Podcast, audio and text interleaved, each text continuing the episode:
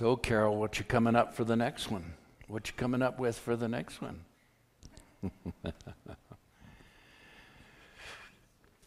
Good morning, everybody.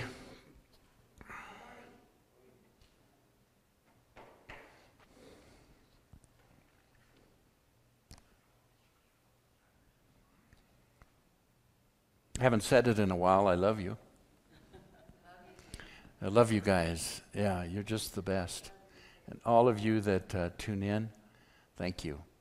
It really blesses us to see those of you that are part.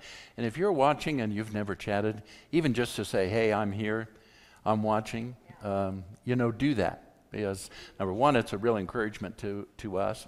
And secondly, it helps us gauge, you know, what we're doing and our analytics. And and also let us know what you're liking and not liking, of course, about, about the service. We've received uh, comments in the past, one even this morning, and uh, we take those things to heart so that we can, you know, look at those and uh, adjust so that we can be uh, proactive and even better in our presentation. So that's important to us. As we consider this morning's message, uh, there were a couple of thoughts I wanted to begin with, which was to my memory, I have never taught a series on the subject of hell. I did so with a little bit of trepidation coming into this one. I think that's because, you know, it's just, it's a big topic and it's very controversial and you might lose people or people might criticize you or, you know, and Lord knows we don't want to lose anybody. We don't want to lose anybody that's attending or watching. I don't want to make people mad. And yet, I was compelled, not only from questions I was receiving about the topic, but because my approach to it, I feel, has been quite redemptive. My, my goal wasn't to disprove the existence of hell. Rather, it was to prove the character of God. I, I, I wanted you to see his reconciliation of mankind. And then I wanted to share the message that I believe constitutes the gospel. Now, again, you've got to get a couple of these books, all right? I've been recommending these to you. I'm going to put them on the screen, at least the one that this, this uh, series is based on, all right? Get this book by Brad Jersak, Her Gates Will Never Be Shut. Say, now, you know, I, I don't read. Or when it comes to theology, I don't read anything outside of the Bible. Okay. Well, then we become a prisoner of our own ignorance. And I don't want that for you. Socrates said, I cannot teach anybody anything. I can only make them think philosopher Alain de Botton put it this put it put it this way and I think put it best. Wisdom starts with owning up to one's own ignorance. Ignorance. My ignorance is is part of my ignorance. and you know nobody nobody wants to be criticized i mean uh, certainly the people have leveled uh, criticism um, in, in years gone by, in the past several years, since we've been going through deconstruction, people have leveled criticism about a number of things uh, and, a, and a number of doctrines that we have come to think differently about. And so, criticism of heresy be, because of our posture and position on this subject of hell, or that we've left the faith, or that we're deceived, I can't help those people. I can only help you. I can only challenge you to think more deeply and critically about the stuff that you believe, including even the Bible. Because frankly, what I believed about the Bible was what I was told to believe about the Bible, both growing up as well as Bible school, Bible college. In this series of messages, I've pulled from the work of some of history's as well as present day's greatest theologians, scholars, and writers, including the writings of the patristic fathers such as Clement and Origen and Ignatius, Swiss theologian Karl Barth, Scottish theologian T.F. Torrance, we're going to hear from him today. English theologian N.T. Wright, we're going to hear from him. And American theologian and pastors Gregory Boyd and Brian Zahnd. I owe a deep debt of gratitude to the work of Brad Jersak, Canadian author, speaker, pastor, and teacher, for his work, Her Gates Will Never Be Shut, upon which this series is based. Numerous comments I'll share today are reflections or citations from the work of T.F. Torrance. Here's our big idea this morning as I uh, thought about this final message in the series. Is it possible that God is so good, that the gospel is so scandalous, that redemption will reach all of humanity and all death will be swallowed up in victory, the victory of God's love? Is that, is that possible? Well, none of us truly knows until the very end. Of course, there's people who are certain they know and they know everything about it, but our text is found in Romans chapter 11. So if you have a device and want to join me there, or if you just want to look on.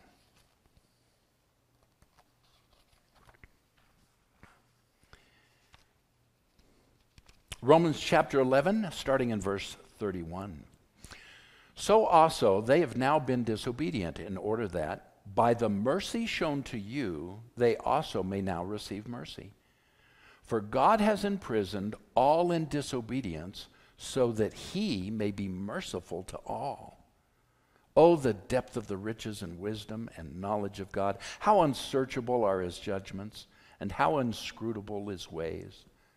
Unscrutable means not readily investigated or interpreted or understood. Imagine. The scripture says, and this is New Testament, that God has imprisoned all in disobedience so that he may be merciful to all, even the disobedient that experience a measure, it's not described, of imprisonment. God is doing it that he might show his mercy. God's doing it out of a heart of love that he might redeem them. I think that is fantastic. Is it possible that God is so good that the gospel is so scandalous that redemption will reach all of humanity? You know, the gospel was never a first century message of how to go to heaven and how to avoid hell. Athanasius preached that the most breathtaking and overwhelming announcement in the universe was the angelic message that God would become man in the incarnation of his Son. Now, we've got to remember that Jesus is not plan B. Rather, his incarnation into humanity was the plan of the Father to include us in perichoresis from eternity past. That Greek word means divine dance. The dance of the Father, Son, and Holy Spirit together is to, the Father, Son, and Holy Spirit, their relationship together, which is one of love and mutual sacrifice and self giving is described in this Greek word perichoresis, which means to twirl or to dance. It's not a hierarchical structure, which is what I was taught. You know, God's here, then comes Jesus, then comes the Holy Spirit, and then there's all this submission and army and all of this stuff. And none of that is true. The Father doesn't think about the Son as under him. The Holy Spirit doesn't think about the Father as over her. It is in the feminine, Holy Spirit. The word for Holy Spirit is in the feminine. it's a divine dance, it's a circular twirling. And God has taken us, much as you would experience, say, in a dance. You're out and there's dancing going on, and you're looked to and invited to come participate in a dance. And in that moment, you become one. You're part of what's going on. You're holding hands, you're touching, you're loving, you're giving. It's mutual. You're in step together. No one's better than the other. It's not looked at as that. It's enjoyment, it's fellowship, it's beauty. That is what God, from eternity past, had planned for humanity even before the quote fall of Adam and Eve in the garden. Jesus is not plan B. The gospel presented in the New Testament reveals that in this one man, Jesus Christ, God dealt not only with sin's disease, which took advantage through the first Adam, but with the whole human race. Paul's preaching, which is the gospel, declares us, humanity that is, crucified with Christ, raised up with Christ, and seated with Christ at the Father's right hand. 2 Corinthians chapter 5, verse 17, Paul concludes, One died for all, therefore all have died. Here's Francois du Toit's comment on this. God found us in Christ before we were lost in Adam. I love that. What a wonderful take on that. God, God found us in Christ before we were lost in Adam. Again, Jesus isn't plan B. God didn't say, oops, what are we going to do now when Adam and Eve, quote, fell. Whenever that was, whatever that was, that's questionable. But we know this it had nothing to do with what God had planned for Jesus to be incarnate in human beings and for us to be one with God. Baxter Kruger says the eternal purpose of the triune God is not to place us under law and turn us into religious legalists. It's to include us in their relationship and to give us a place in their shared life of fellowship and joy. I think one of the biggest issues, and we've dealt with it in this series now of six messages, today being the sixth. You've got to listen to messages one through five to, to get the context of what I'm about to tell you. But I, I, I, think that one of the reasons it's so easy for us to see ourselves outside of the Trinity and not one with God and at a distance from God and, and, and that He's angry is because we see Him as an angry God and we see Jesus as a bloody sacrifice. And that bloody sacrifice is based largely from the New Testament scripture, it's based on this passage. Here we go. Hebrews chapter 9, verse 22. And here's how it's quoted Without the shedding of blood, there is no remission of sins. And when people are quoting that, they always forget the preceding phase, or phrase, excuse me, the phrase under the law. Here's the whole verse. I'll put it up for you. Look at it. Indeed, under the law, almost everything is purified with blood, and without the shedding of blood, there is no forgiveness of sins. And then the writer continues in that chapter to tell us it didn't work. Sacrifice didn't work. Bloody sacrifice for the remission of sin was not God's design. It didn't work. And so when we haul off and proof text, and say, you know, without the shedding of blood, there's no remission of sins. That was true under the law, but we don't live under the law. Wow. You know, I never understood that until I began to deconstruct from Bible college and what I was taught and what was inculcated into me as the truth and question what I believed and read after other individuals of a different opinion. When reading the Old Testament, there are two rules that must be applied. These aren't the only two, but remember number one, we talked about this in the previous two lessons metaphor. Everything you read in the Old Testament or the scriptures of the Hebrews isn't meant to be taken literally. Secondly, when you read passages about God destroying, and, and God doing evil and God killing and wiping out whole people groups. You've got to understand number one, there's metaphor involved, but number two, oftentimes this is talking about God's consent rather than God's causing something. This is true in the Hebrew languages and in the text, especially of the Septuagint, the Bible that Jesus would have had and read. Paul's revelation throughout his letters, by the way, completely void of the use of the term hell in Paul's letters, never used, was that Jesus lived in union with us. He died as humanity, the second Adam, so that humanity would rise in him. So, is this position that we're talking about universalism? Well, let's understand first what we mean by universalism and a, and a, and a clarification on that called universal atonement. Borrowing from T.F. Torrance now. Salvation is not a mere possibility, it is an accomplished reality.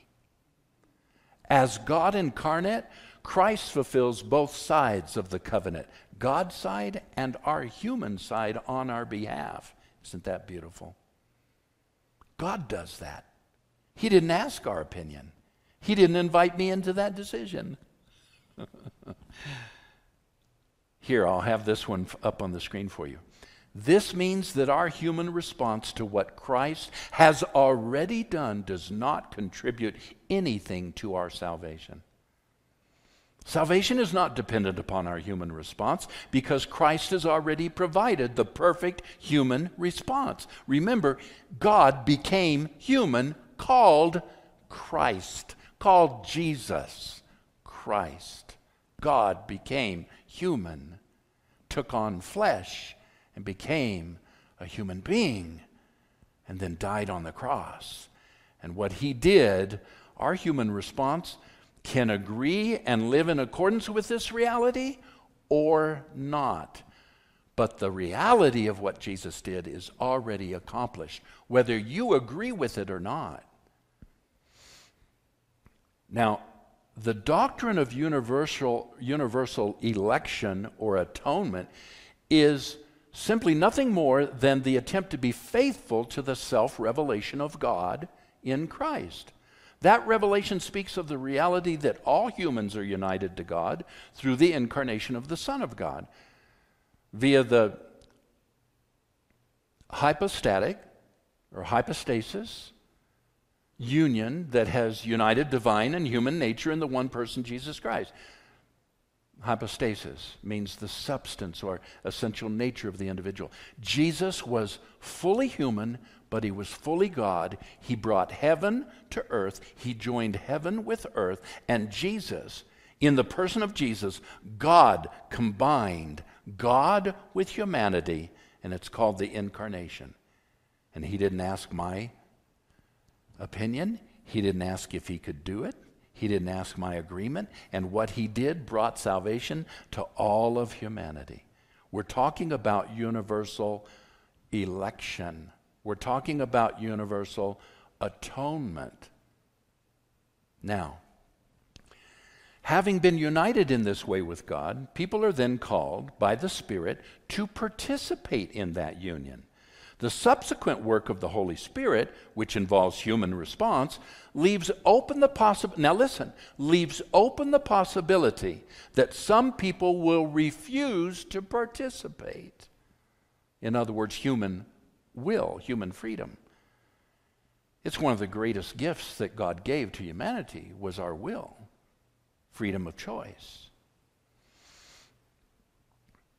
What is universal is God's love and reconciliation, not that all people will participate in that salvation which has already been secured for them. Here's 1 Corinthians chapter 5 verse 19 from Paul the gospel that Paul preached. That is, in Christ, God was reconciling the world to himself. Notice, God is not reconciled to the world. He didn't need to be. The world is reconciled to God. There's a difference. not counting their trespasses against them. If he's not keeping track, why are you keeping track of people's sins? and entrusting the message of reconciliation to us. Amplified translation. That is, that God was in Christ, reconciling the world to himself, not counting people's sins against them, but canceling them. Isn't that great? Francois du Toit in the Mirror translation says this Jesus did not act independently of his Father. God was present in Christ when they reconciled the total cosmos to themselves. Deity and humanity embraced, God's act of reconciliation takes every other conclusion out of the equation. No amount of trespasses can match God's evaluation of the human race. Redeemed fellowship is now announced from within us.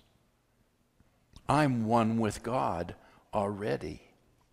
I'm one because of what God did, not because of the choice that I made. How many are you understanding this? Huh? All right, let's talk about the reality of hell because you've heard me say already, I, I'm not telling you I don't believe in hell. There is a hell. So, what are we talking about here? There is a reality to hell. And concerning the reality of hell, T.F. Torrance said this If the light that is in us be darkness, how great is that darkness? To choose our own way and yet in that choice still be chosen by God would be hell. T.F. believes, and I quote, God does not send the damned to hell, nor did he create the hell that they experience. God loves the whole of humani- humanity everlastingly. It is in rejecting this love that one can experience a hell of one's own creation. Notice, it's your own creation. Hell is of your own creation, it's of your own doing. You, you choose that it has nothing to do with God making that choice for you. His choice has been made. It's called Jesus Christ, and God in Christ reconciling us to himself. Even when a man has made his bed in hell, God's hand of love will continue to grasp him there. My voice got very low. It's kind of like an announcer's voice on the radio. That nice? it's so fitting for the topic of hell. So, are you asking me, does hell exist? Oh, most certainly. Hell exists. If you don't believe that, just ask the individuals who went through the Great Revolt in 66 CE or up to 70 AD when all of Jerusalem was completely wiped out and leveled by the Roman Empire. How about the colonization of the Aztec Empire in the 1500s, wherein, listen to this, there was papal debate as to whether the inhabitants of Central America were human. Those who were, quote, Christian came in and wiped out the Aztec Indian people, took them as slaves. Such brutality forced upon them. And back at headquarters, there was papal debate whether or not they were even human beings. That was in the church. The church we say we believe in and are taught by. If you question the existence of hell, just inquire about the Black Death, 1348 to 1350 peaked around 48 to 50. The Black Death is thought to have killed, now get this, I double checked it, is thought to have killed up to 200 million people in Europe. A staggering 60% of the total European populace was wiped out by the bubonic plague the infected would find bulbous, fist sized boils at the site of flea bites, most commonly found around the groin, the armpits, or the neckline. These intensely painful swellings would at first be red before turning black, giving the epidemics its name. Once you developed these boils, you were expected to be dead as quickly as within two days. Does hell exist? Could there be a worse, a better description? How about the, transla- uh, the transatlantic, transatlantic slave trade of the 1500s to the 1800s? 300s, three, excuse me, 300 years of the most barbarous, unfortunate, tragic trafficking of humankind that our own country was front and center at the slave trade. Listen to this. One of the slaves, whose name was Margaret Garner, escaped just briefly, taking her child with her. And before her impending capture, which was certain, she killed her child to liberate her from captivity. How about the Holocaust, 1945? The attempt to eradicate the existence of Jews in Europe. And most disturbing are the accounts of Joseph Mengele, called the Angel of Death.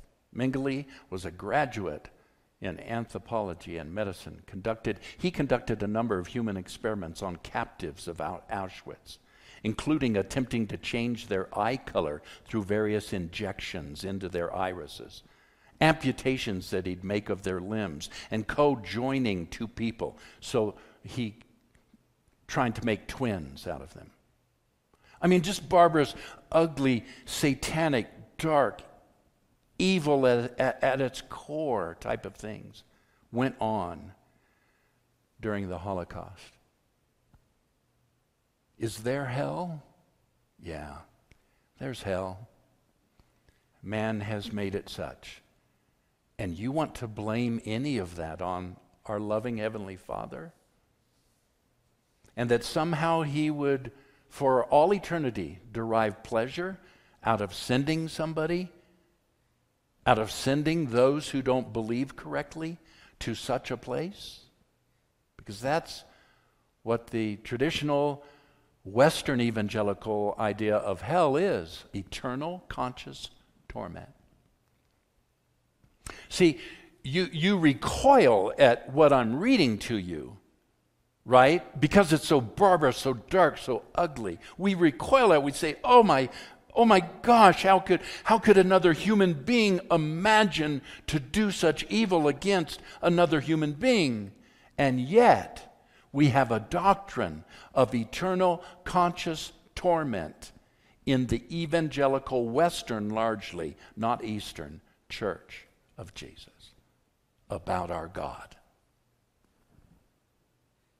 See, I never questioned that critically until the last several years. And I invite you, I invite you, regardless of where you come down on this, I invite you to question, to think critically, to look at Scripture, to read outside of the voices that you've always believed. I'll give you a last one that's very current. How about the human suffering going on in the Ukraine? How about the racism, the murder, the sex trafficking, and religious persecution of those who aren't like you that goes on right here in America in virtually every city? So, what about this? what about this? Are, are you just saying, Jeff, that evil people like Hitler won't have to go to hell? Are you, are you saying that murderers won't wind up in a place? What about the unjust and the cruel, those who intentionally cause pain, terror, shame, and, and an, effort to, to steal, to rob, to carry out their selfish or evil desires? What about the unbelieving and those who harden their hearts and won't receive Christ? Will there be justice for the victims of this murderous hell that human beings have carried out against other human beings, the perpetrators? Will there be justice carried out against the perpetrators, perpetrators on behalf of the victims? What are we saying? Two of the voices that I think have some of the wisest counsel about this, some of the most biblical counsel are the author of the book that we've recommended to you, Her Gates Will Never Be Shut by Brad Jersak, and then Greg Boyd, who I will credit Greg and his book, uh, Religion, Repenting from Religion repenting from religion, which came into my hands not even 10 years ago. It turned my world upside down. As I tried to read it, I, I, would read a page or two and I'd have to put it down because I got so mad. I got so, so angry. It was so challenging to what I believed and how I believed. And so I will credit Greg being, being one of the dearest Bible teachers and theologians that I now have the deepest respect for. Greg said in a recent uh, teaching, he said that, you know, the case for universalism is much stronger than people realize. However, we still need to see in Scripture the warnings about rebellion, resistance, and refusal. Let me give you a couple. Because when you come across these, I know what your mind will do. You say, well, here, you know, over at the church and Pastor Jeff and some of the things he's recommending seems like universalism and everybody's saved and it's all okay and you can just live any kind of way. But here I'm reading Titus chapter 1, verse 15 and 16. To the pure, all things are pure, but to the corrupt and unbelieving, nothing is pure. Their very minds and consciousness are corrupted. They profess to know God, but they deny Him by their actions. They are detestable, disobedient, unfit for any good work. it's like, mm, that's in the Bible. In fact, that's in the New Testament. In fact, Paul wrote that to Titus, who was a pastor. 2 Peter chapter 2 verse 11. But false prophets also arose among the people, just as there will also be false teachers among you who will secretly introduce destructive heresies, even denying the master who bought them, bringing swift destruction upon themselves. Of course, I'm, I'm accused of being one of, one of the people, those who teach destructive heresies. 2 Corinthians chapter 4 verse 3 through 4. And even if our gospel is veiled, it is veiled to those who are perishing in their case, the God of this world has blinded the minds of the unbelievers to keep them from seeing clearly the light of the gospel of the glory of Christ, who is the image of God. 2 Corinthians chapter 4. By the way, I'll just put in a personal note. You notice none of these talk about the outcome being, and God will send you to eternal conscious torment. Now, there's things here that are very broken and that are very evil. And people who are resisting all the way apparently up until the end and don't want Christ. What's going to happen? And what's going to happen to Hitler? And what's going to happen to the murderer? And what's going to happen to those who carried out the atrocities during wartime? What's going to happen to the current warlords and those who are managing the war over the Ukraine that's now killing innocent citizens, not, not, not, not, not even warriors, but going after innocent citizens in order to break the will of the country. Here's one of the most devastating, used to always set me on edge because I couldn't reconcile it with where my heart was going. Hebrews chapter 10, verse 25 through 29. For if we willfully persist in sin, after having received the knowledge of the truth, there no longer remains a sacrifice for sins, but a fearful prospect of judgment and fury of fire that will consume the adversaries. Certainly sounds like eternal conscious torment. sounds like hell. Anyone who has violated the law of Moses dies without mercy on the testimony of two or three witnesses. How much worse punishment do you think will be deserved by those who have spurned the Son of God, profaned the blood of the covenant by which they were sanctified, and outraged the Spirit of grace? Yikes. Right? Holy moly. Can you say that? Can I say that? Holy moly. I, I might mention at this point how precious and how awesome it is to be in my present Bible class, weekly Bible class on the book of Hebrews with Paul Young, Brian Zahnd, Brad Jersak, live. We're in class together right now. On the book, we haven't gotten to chapter 10. So I'll, I'll, tell you once we get to chapter 10. I'll circle back around and give you an answer. But I mean, this all looks like judgment to me. And as Greg points out, these passages are there for a reason to warn of the consequence. I taught you in the very first lesson of our six lessons sin has consequence. Don't think that this message is one of just go out, enjoy yourself, do whatever because there's no consequence in the end. No, sin has consequence, and sin is real, and the hell of your own making is real. In fact, Greg points out and says, you know, regarding reality, how about this reality? You'll find it in the book of Genesis with Adam and Eve and what God said to them. The day you eat of it, you will surely die. Satan comes and says, No, you won't. You'll become wise like God. Who are you going to believe? Now that's reality. You see, you are free to create your own or an alternate reality, regardless of God's reality, regardless of the incarnation, regardless of the fact of perichoresis, and that God's done all that He possibly can do to redeem you and reconcile you to Himself. You can still create your own reality. My sister who I'm confident is with Jesus, was five years older than me. I had a brother who was five years younger than me. Both of them have passed on. My brother was a worship leader for a number of churches, loved God with all of his heart, and served Christ passionately. My sister, a drug addict.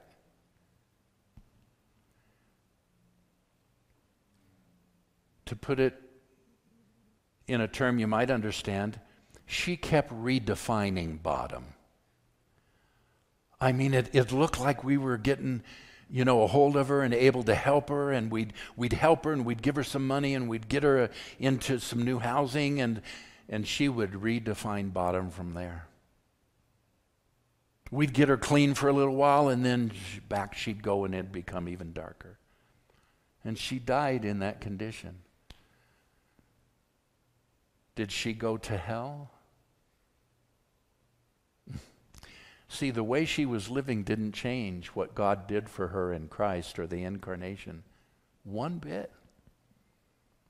And she had, quote, professed Christ, received Jesus, all of those traditional Western evangelical things. But she sure wasn't living it. You see, God is always doing as much good as possible everywhere given the restraints of creation and human choice. Paul talks about this in Acts 17, where he says that God's at work in every human will, uh, every human heart, to will of his good purpose. In him we live and move and have our being. He was saying that to a group of non believers, even Roman citizens. Even with those who are not of us, like other religions. Is Gandhi saved?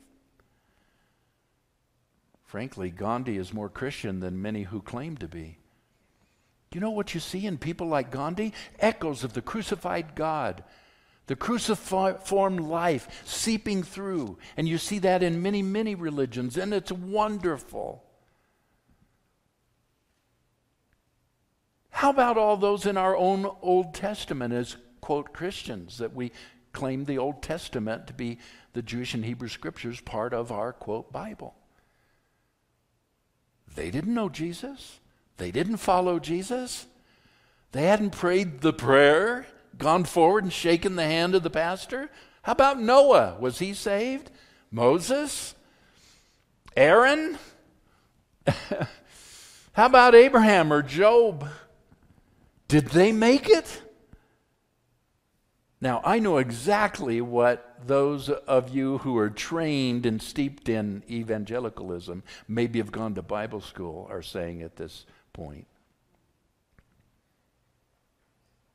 Well, they didn't know Christ, but they were considered righteous because it was imputed to them, is the word that's used imputed. That dispensational doctrine, of course, would say that's a dispensational theology. Dispensational theology of, well, righteousness can be imputed by faith. It's a looking forward to. Yeah, I know. They all looked forward to Christ and understood faith, and that's really reaching.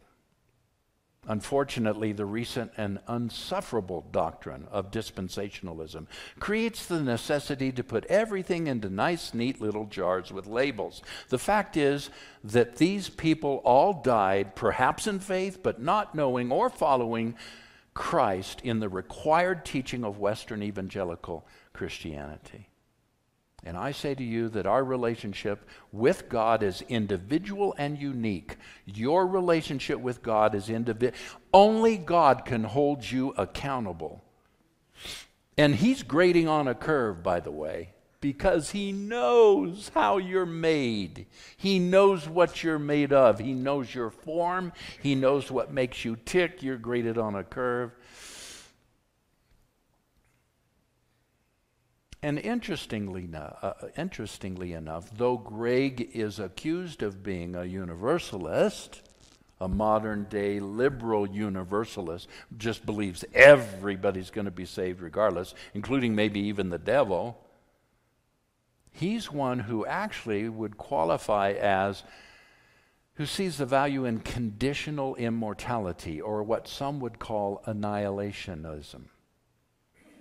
Annihilationism believes that for those who refuse to the end and set their heart in rebellion, that they will simply get to the end and perish.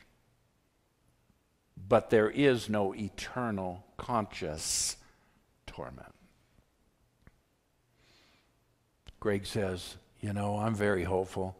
I want to believe in universal salvation, or he does believe in universal salvation.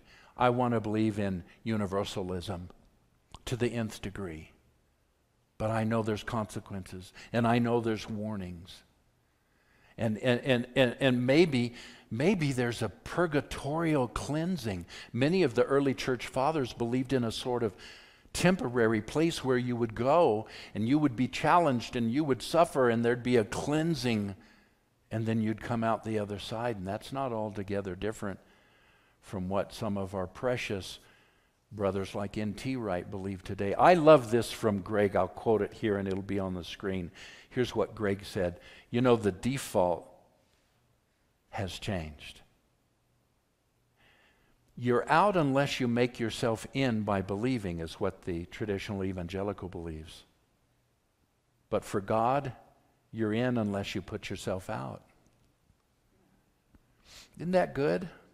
The default changed. The default used to be you're out unless you make yourself in by believing. That default has changed. Even if that's true, if that's Old Testament, Jesus changed that.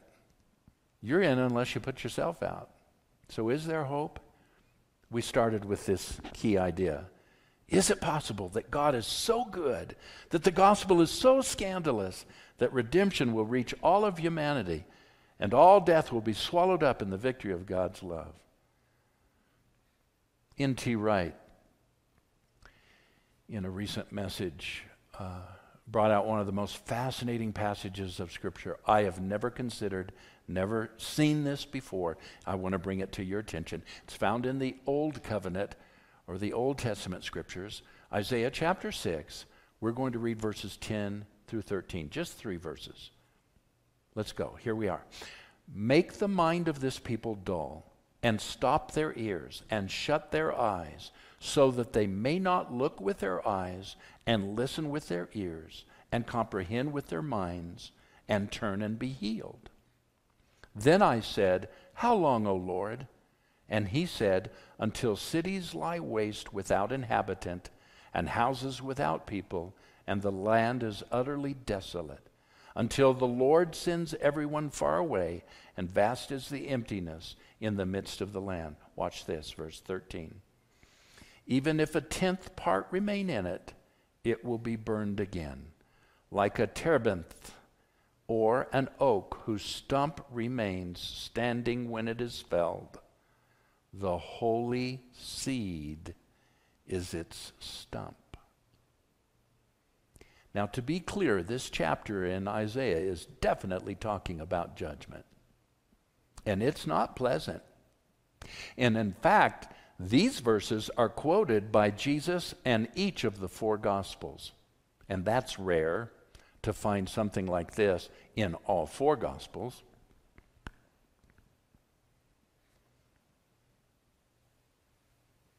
There is a message here.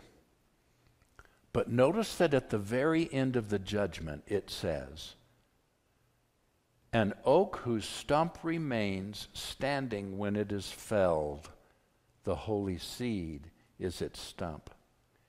Though God's message here isn't comfortable, it may be talking about people who are so rebellious and turning from God and have such a hard heart that there's some sort of judgment they enter into, some purgatorial cleansing, I don't know. But then look at the extraordinary mercy. There is a way forward. It's a message of hope. He says, but then the stump. I have pictures of this, and I wish I had had the time to look through my selections and grab it and put it on the screen for you. But you've all seen this, I'm sure. Have you been in a field or in a forest or out on some farmland where the trees have been felled? They've been cut to stumps and then seen what oftentimes is growing out of the top of the smooth stump where it's been cut.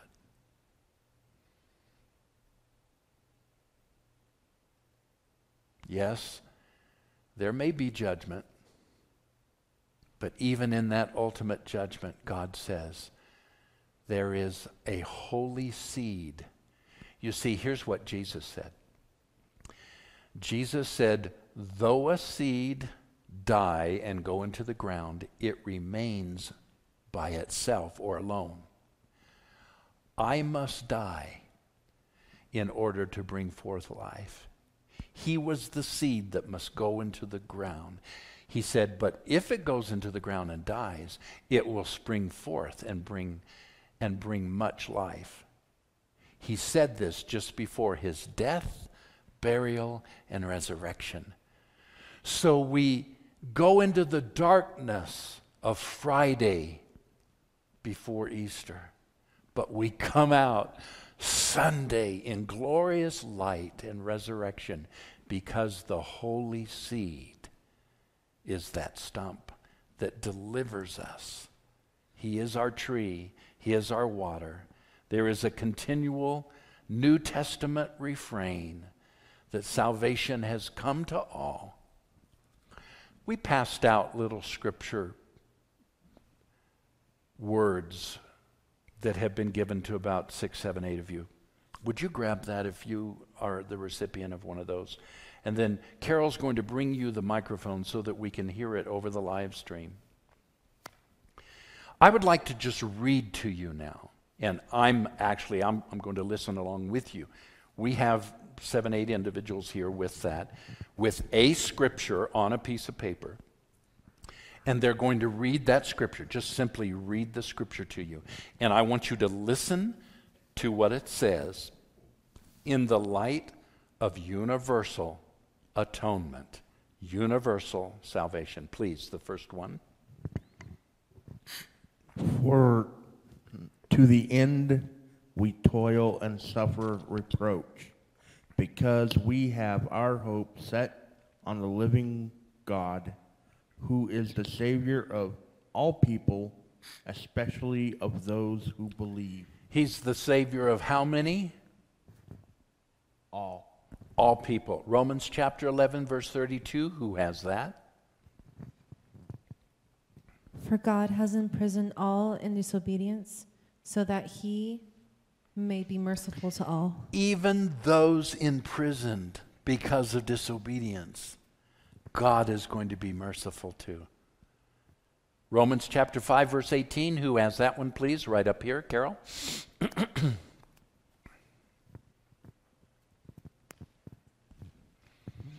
Romans chapter 5, verse 18. Therefore, just as one man's trespass led to condemnation for all, so one's act of righteousness leads to justification and life for all. For how many? All. So the one man, the first man being talked about, we know to be Adam, right? The first Adam. And we know that condemnation came to the entire human race because of the first Adam. But then by one man's act of righteousness, we know that speaking of Jesus. Well, now you have to be intellectually honest here. If the, if the first man and what he did led to all humanity becoming sinful and lost, then intellectual honesty requires you to believe and translate this that the second Adam, the eh, excuse me, the last Adam, Jesus, that it translates into that all become righteous. Who's got the next scripture, please? Titus chapter 2. For the grace of God has appeared, bringing salvation to all. Bringing salvation to, I'm sorry? All. To all. 1 Corinthians chapter 15 verse 22. Who has that, please? Would you read that?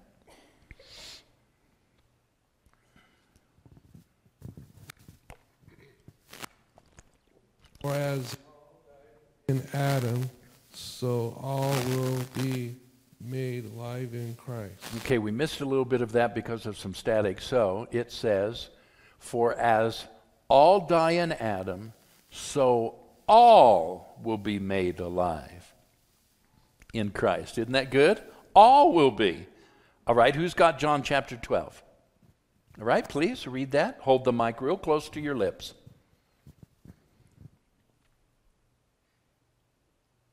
And I, and I, when I am lifted up from the earth, will draw all people to me myself. That's right. And when I, when I'm lifted up from the earth, speaking of his resur- or, or speaking of his crucifixion, I will draw all people to myself. Nobody's left out of all. All right, Ephesians chapter 1, we're going to end with that. Making known to us the mystery of his will according to his purpose, which he set forth in Christ as a plan for the fulfillment of time to unite all things in him, things in heaven and things on earth. Making known to us the mystery of his will. It's his purpose. He set this forth in Christ before you were ever born, before you were lost in Adam. You were found in Christ. To do what? To unite what? How many? All things in heaven and earth. Does that leave anything out? Does it leave you out?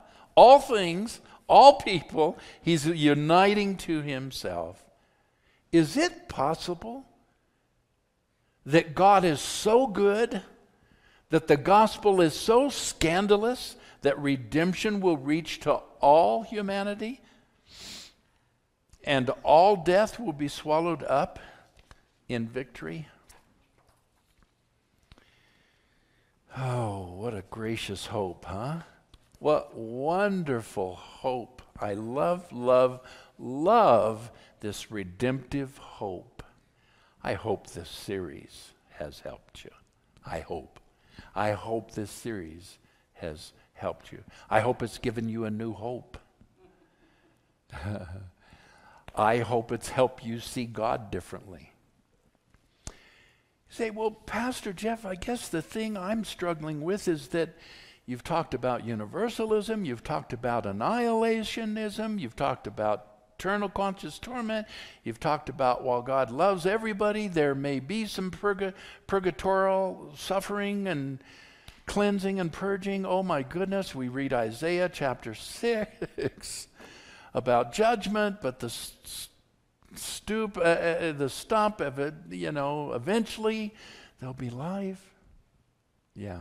And I like Brad's take on this, Brad Jersak, who's one of the teachers of my weekly Bible study. He says, yes, the scripture is full of polyphonic passages. I said, what's that mean? Polyphonic.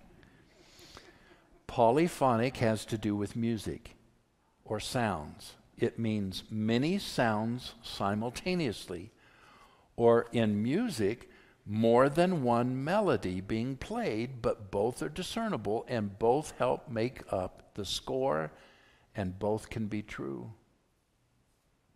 Both can coexist. There's many passages in the Bible that are polyphonic.